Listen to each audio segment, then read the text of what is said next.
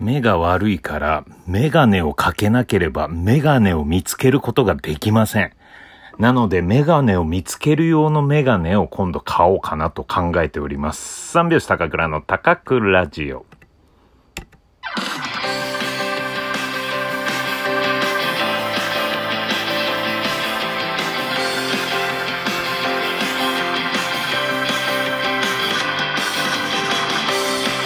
ご機嫌いかがでしょうか？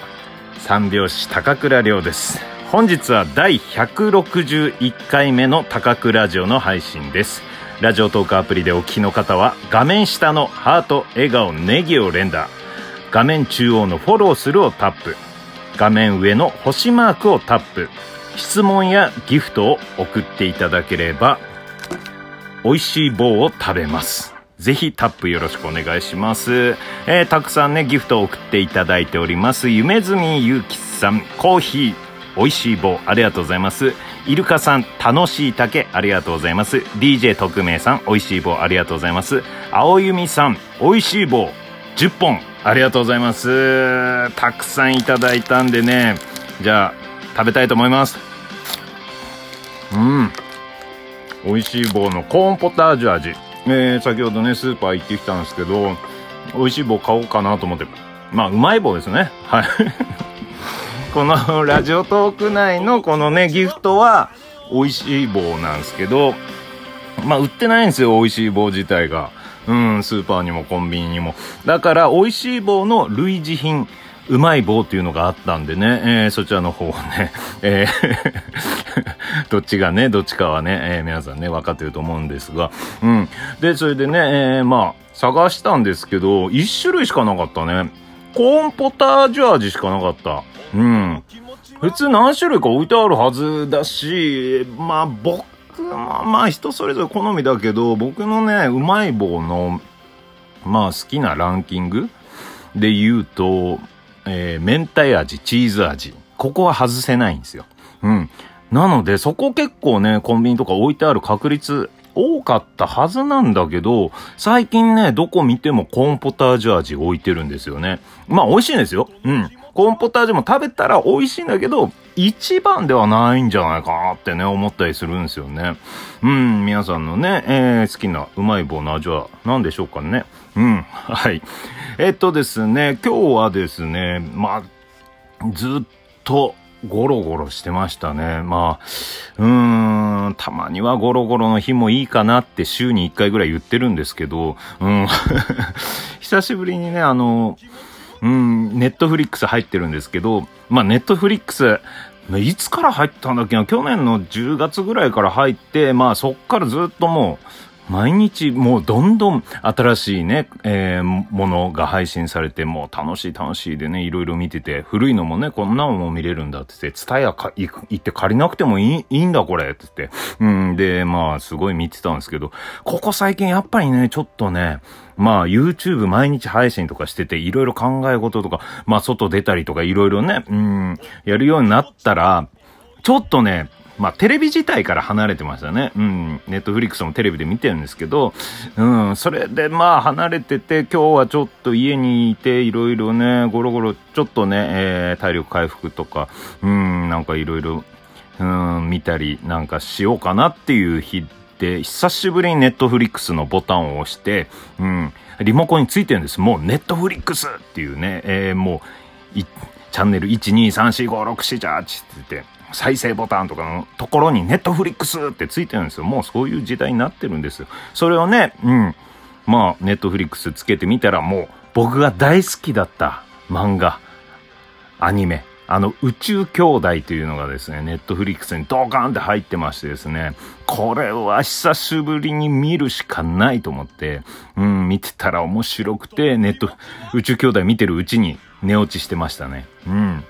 いや、面白い。見たことあります？まあもう、すごいね、大人気でね。うん。まあ本当に、まあ、知らない人はあんまりいない。でも見てないっていう人もね、結構いるかもしれない。うん。まあ子供の頃ね、あの、兄弟、えー、で、ムッタとヒビトっていうね、兄弟で、ムッタがお兄ちゃんで、ヒビトが弟で。うん。で、それで、まあ子供の頃から宇宙に憧れてたって言って、で、まあ子供の頃は二人でね、いろいろ JAXA とかね、いろんな宇宙のことをね、えー、勉強したり、一緒にね、望遠鏡で月覗いたりとかそういうことしてて、で、そっから、えー、何年も経って30歳、ムッタが31歳かな、お兄ちゃん。で、まあ、上司に、まあ、車の会社で働いてて、で、すごい、まあ、技術者だったんだけど、上司が、弟の悪口を言って、それに対して頭突きして、で、会社クビになるっていうね。うん、それでムッと、ムッタか。ずっとムットって言ってたもしかして。ムッタ。うん。ムッタが、それでどうしようかなっ。宇宙飛行士になろうかなっていうね、そういう話。で、その時はもう日々と、弟の日々とは、NASA でもう、次、月に行くっていう人に選ばれてるんですよ。宇宙飛行士に。で、弟よりお兄ちゃんの方がやっぱり前に進まなきゃいけない。まずは、えー、まあ JAXA の試験合格っていうね、宇宙飛行士になるためのっていう、まあそこを描かれてるんですけど、まだね、最初の方はそういう感じでどんどんね、うん、まあ、ムッタが宇宙飛行士にこうなっていく様、そして日々と、弟の日々ととこうどうね、えー、絡み合っていくかとかね、そういうのを描かれて、僕もね、家でね、漫画をずっと買ってたんですよ。うん。でも、ある時からね、まあ、新刊出ても買わなくなっちゃったんで、もう、宇宙、うちに来た人が、誰が宇宙兄弟面白そうっつって、も、貸してって言って貸して、その、5、6巻帰ってこないんですよね。そこから集めるのがもう本当に、まあ帰ってきてから、もう並んでるのがいいから、もうそれで新刊買わない、帰ってきてから新刊買おうかなとか思ってたらもうどんどんどんどん先進んで、今どんな感じになってるのかわかんないんですよ。本当に返してこれ聞いてたら、うん、宇宙兄弟借りてった人。あとはあのー、あれも返して、ブルージャイアント、シュプリームの方。うん。これ聞いてないと思いますけどね、僕の友達。うん。そ、それで止まっちゃう時があるからね、せっかく楽しんでたコンテンツね。うん。でもね、またあの、宇宙兄弟のアニメ、こうやってね、ネットフリックスで見れるようになって、まだね、多分漫画で言うとそんな大した、うん、まで、とこまでいかないと思うんですけど、もう、まあどのぐらい入ってんのか見たら99エピソード入ってたんでね。うん。それはちょっと、もう最近の楽しみになりつつあるのかな。うん。まあ見れる時にね、ちょっと見ていこうかなと。それとね、もう一つ、ドキュメンタリー映画好きだから、ドキュメンタリー映画で面白そうなのあったんですよ。これどういうのかというと、監視資本主義、デジタル社会がもたらす光と影。うん。ちょっとなんかもう怖い感じしますよね。うん。監視資本主義、デジタル社会がもたらす光と影というね、ネットフリックスのドキュメンタリー映画なんですけど、これね、どんな映画かと言いますと、まあね、あの、SNS 社会ですよ、今ね。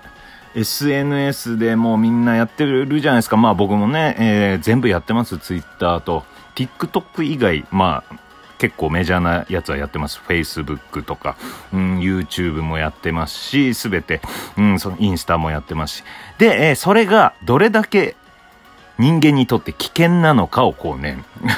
言ってる、えー、ドキュメンタリー映画です。これネットフリックス入ってるんですけど、まあ僕もね結構まあ中毒ぐらいな感じでやっちゃってるんで、常にね、こう、うん、スマホ見て、で、ツイッター見て英語さしたりとか、うん、で、まあ何回もこうね、えー、開いたりして、うん、そんな何分も経ってないのにすぐね、えー、見たりとか、あとはもう今はね、毎日 YouTube やってるから YouTube でコメント入ったかなとか、どれだけチャンネル登録者数増えたかなとか、そういうのをずっと見てたりするんですよね。まあそれがどれだけ危険かというね。まあ僕はまあ大人だし、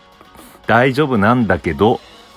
とかね、うん、まあそうやって言ってる時点でちょっと危ないんですけど、うん、まあ何がね、危険かというのがもう全部ね、そのドキュメンタリー映画の中で語られてました。うん、まあね、その語ってる人たちがですよ、Facebook、の、えー、元社長とか、インスタグラムに携わっていた人とか、もう全部その内部の人、元内部の人、ツイッター社。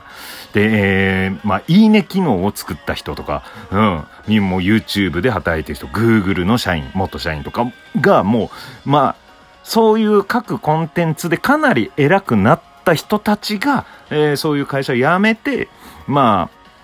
あ、そこでインタビュー、受けてるっていうね、どれだけ危険なのか。だからね、めちゃくちゃね、本当に説得力があるっていうね。うん、自分たちで作ったんだけど、本当に、まあ、今変えていかなきゃいけないっていう、子供たちにも悪影響だしっていうね。うん、まあ、中毒性もすごいあったりとか、あとね、まあ、フェイクニュースなどあったりとか、一つの意見、片方側の意見しか聞かなくなったりとか、うん。あと、こうね、使ってると思ってたら使われてるっていうね。うん。それがね、すごい資本、監視資本主義っていうね、このタイトルだから、こっちが使ってると思ったら使われてるんですよ。全部データがもう、で、向こう側に行って、で、そのデータをもとに、この人はどういうものを買いやすいか、どんな情報に興味を持つかっていうので、向こう側がどんどんどんどん投げかけてくるんですよ。で、それの意見になってしまったりとかね。うん。で、もうすべ、考え方が凝り固まる。だから、例えば、えー、まあ、Google が全部ね、こうやってたりしたら、Google がめちゃくちゃ力を持ってった時に、全部みんな同じ意見にさせることもできるっていうね。うん。まあ、もう本当に独裁することができるぐらいの感じ。だから自分の、えー、考えと、あと、片方の意見じゃなくて、その否定的な意見とか、これがいいよって言ったらこれがいいだけじゃなくて、えー、反対側の意見とかも聞いて自分でちゃんと自分の脳で考えて、うん、あと、えー、対話、議論とか、えー、そういうことをちゃんとしなきゃ危険だよというね、そういうドキュメンタリー映画やっておりました。面白かったのでね、ネットフリックス、うーん、まあ、会員の方はぜひ見てください。うん、そのね、ドキュメンタリー映画を見ながらも、ちょいちょいツイッターをチェックしたり、してた三拍子高倉涼でございました。それではまた明日、バイバイ。